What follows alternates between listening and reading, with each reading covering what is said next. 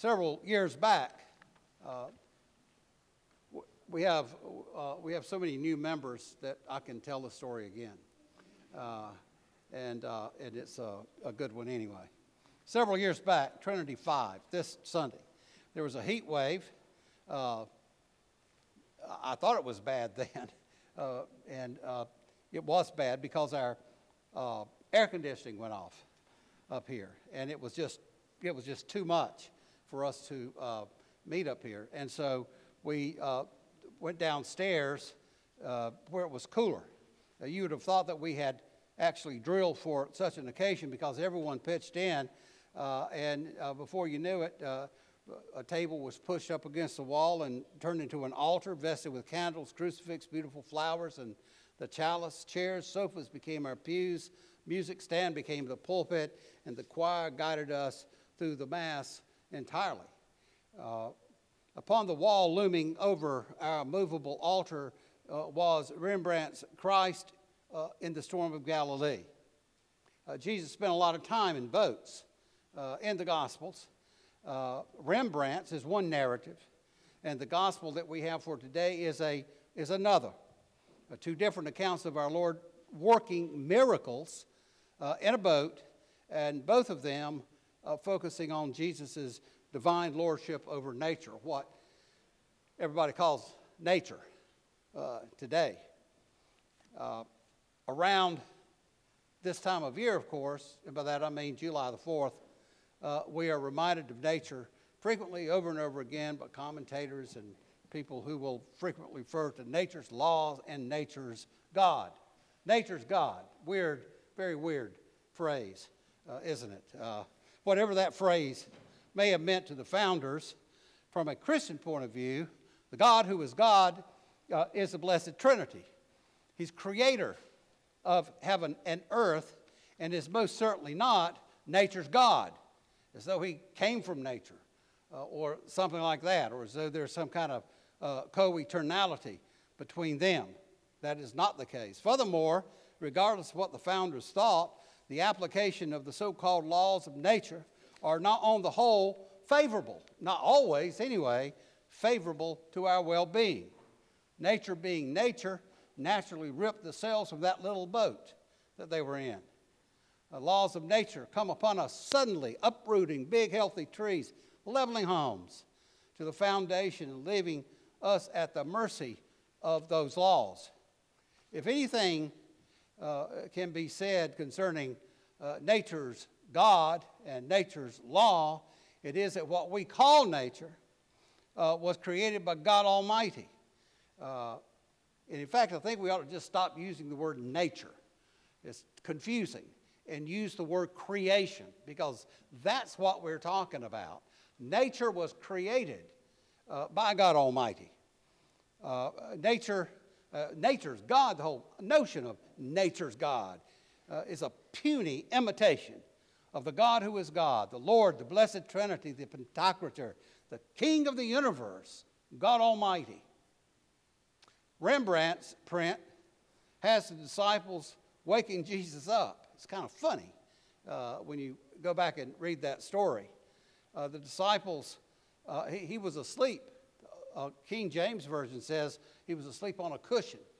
And uh, the disciples uh, in their little dinghy were, it was going down in, the, in, in, that storm, and they woke him up. Jesus awoke, he silenced the stormy sea, and then all was well. Now, what I want you to note is that Jesus did not say a prayer to God the Father requesting seasonable weather. He literally spoke to nature and he said, Be still and remain quiet. And the winds immediately ceased, and great calm settled upon the waters because God had spoken. Uh, and God's word is the source of all being. His disciples in that text are said to have been awestruck. Now, uh, all, and that's exactly what is said of Peter uh, as well in, in the text for today. The, that word awestruck is interesting. It's a quality, there's a quality of fear in the word, but it's not the same sort of fear that they that the disciples had when they were afraid their boat was going to go down and they were going to drown. Uh, it's awesome. It's a sense of holy otherness. Uh, something was something shook them to the core. It wasn't the fear of death, but it was who in whose presence they, they were. Now I'll give you some more examples of that later. And it came and filled, uh, and they came and filled. But now we're back to the text for today. Okay, uh, and they came and filled both ships, uh, so that they began to sink. And when Simon Peter saw it, he fell down at Jesus' knees, saying, "Depart from me, for I am a sinful man, O Lord." For he was astonished.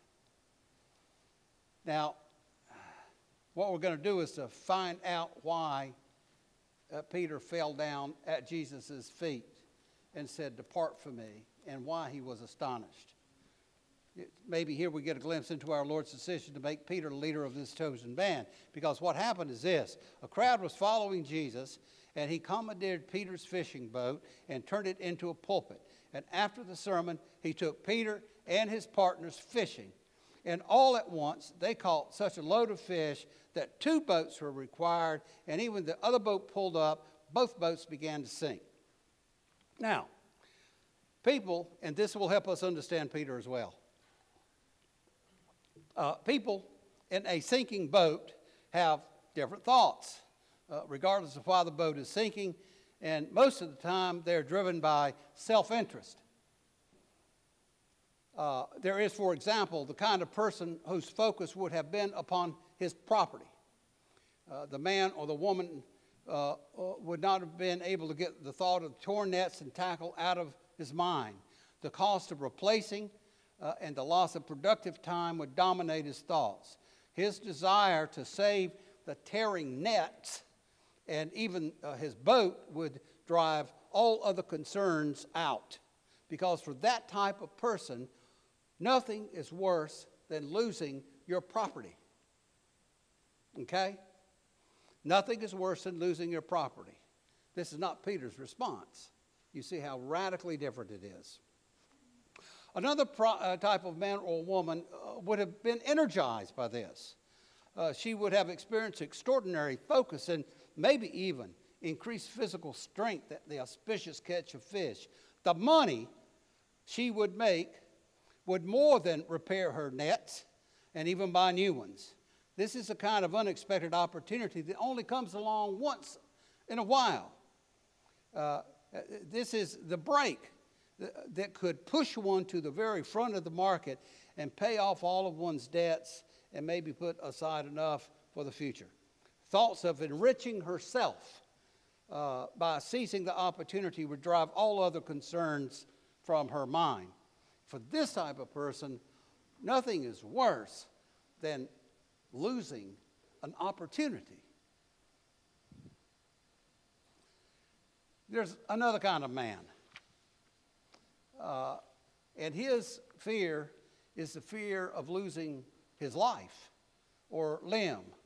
And that would keep him at the back of the line, out of harm's way.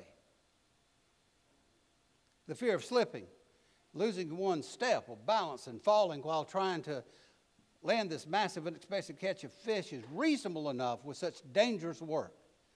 Uh, this man would have experienced all of the original fear of the men who were in the storm tossed boat with Jesus that Rembrandt presents. But this man can think of nothing worse than losing his life. And that makes him the saddest of them all. There are worse things than dying. Living a lie is worse than death. And living someone else's life, it's not living at all. Some people move through life, they wander, they drift. They may seem very successful, they may be very successful in the eyes of the world, but they're drifting through life.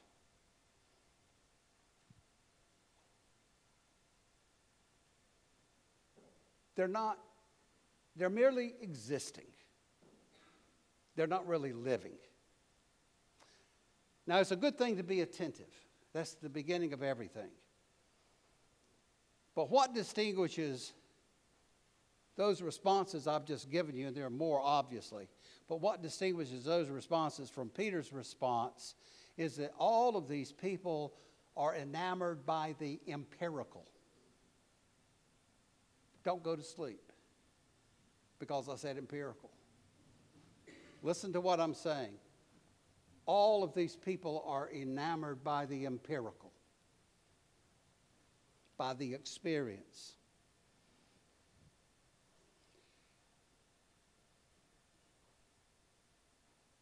But they never understood it. They never grasped its intelligibility.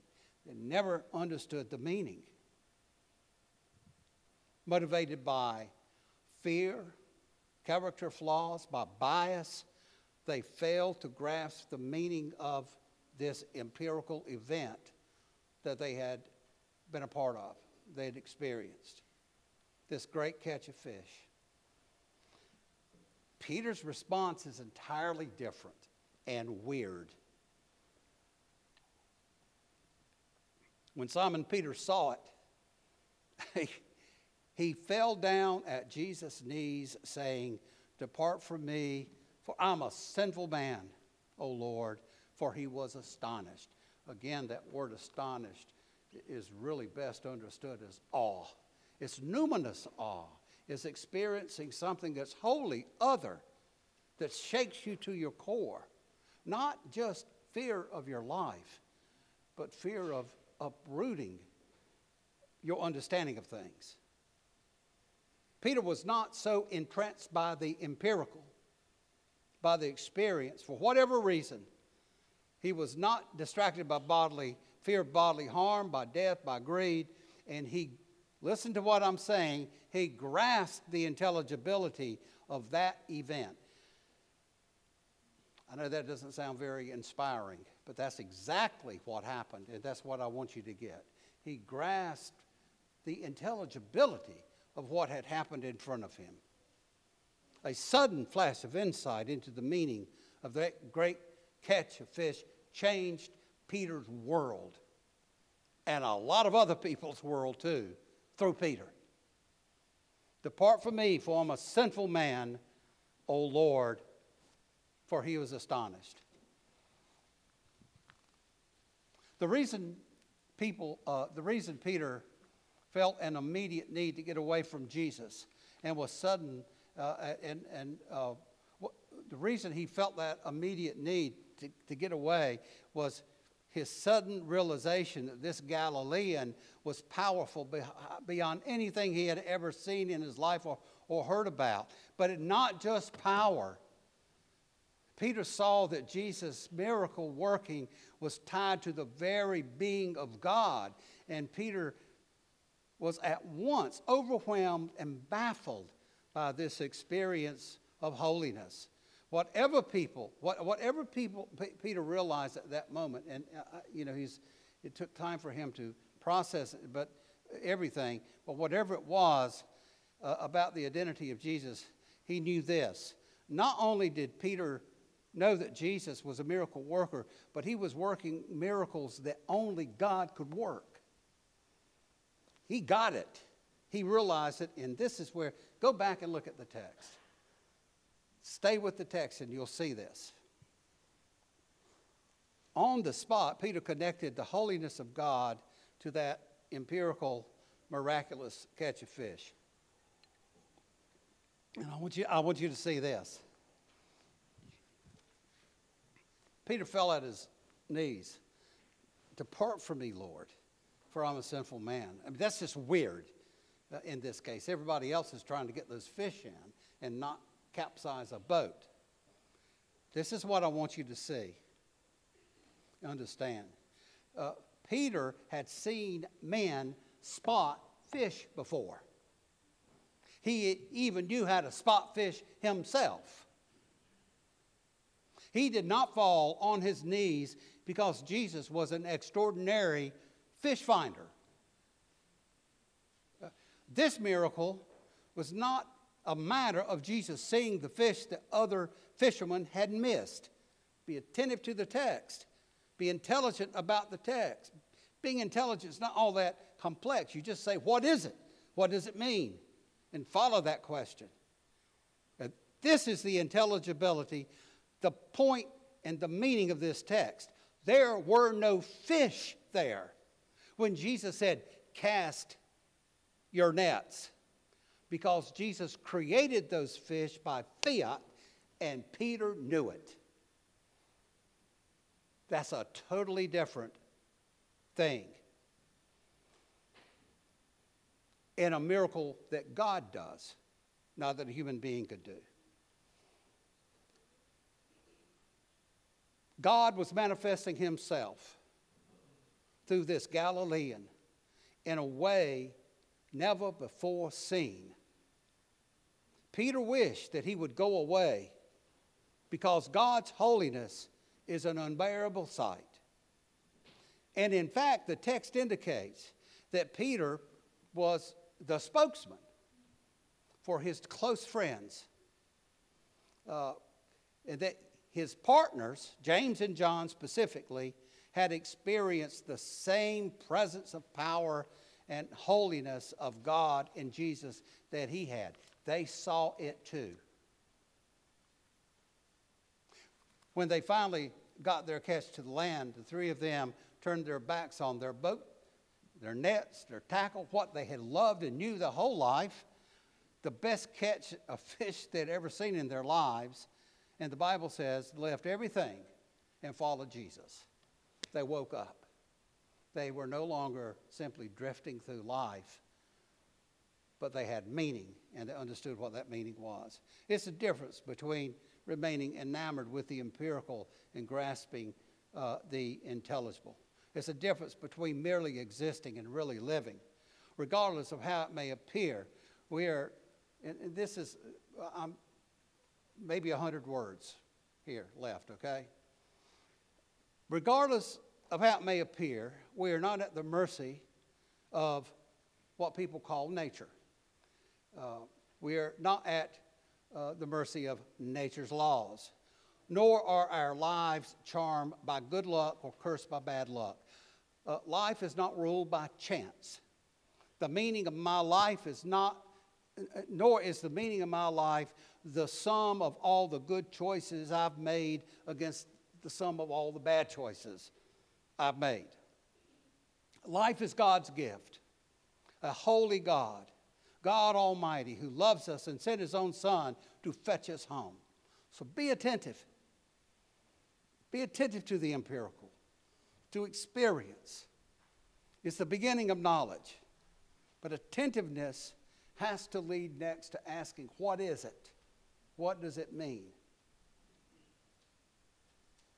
You have to grasp the meaning, and you have to, uh, uh, and having grasped the meaning of the thing, then you have to live your life responsibly in light of what you've come to understand.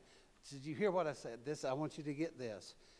You have to be attentive, you have to be intelligent, grasp the meaning, and then you have to live your life in light of the truth, the meaning that you've grasped, or you're living a lie.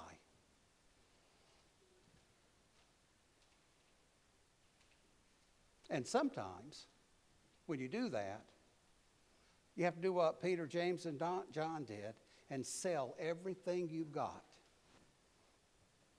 Sell it all and follow Jesus. In the name of the Father, and of the Son, and of the Holy Ghost.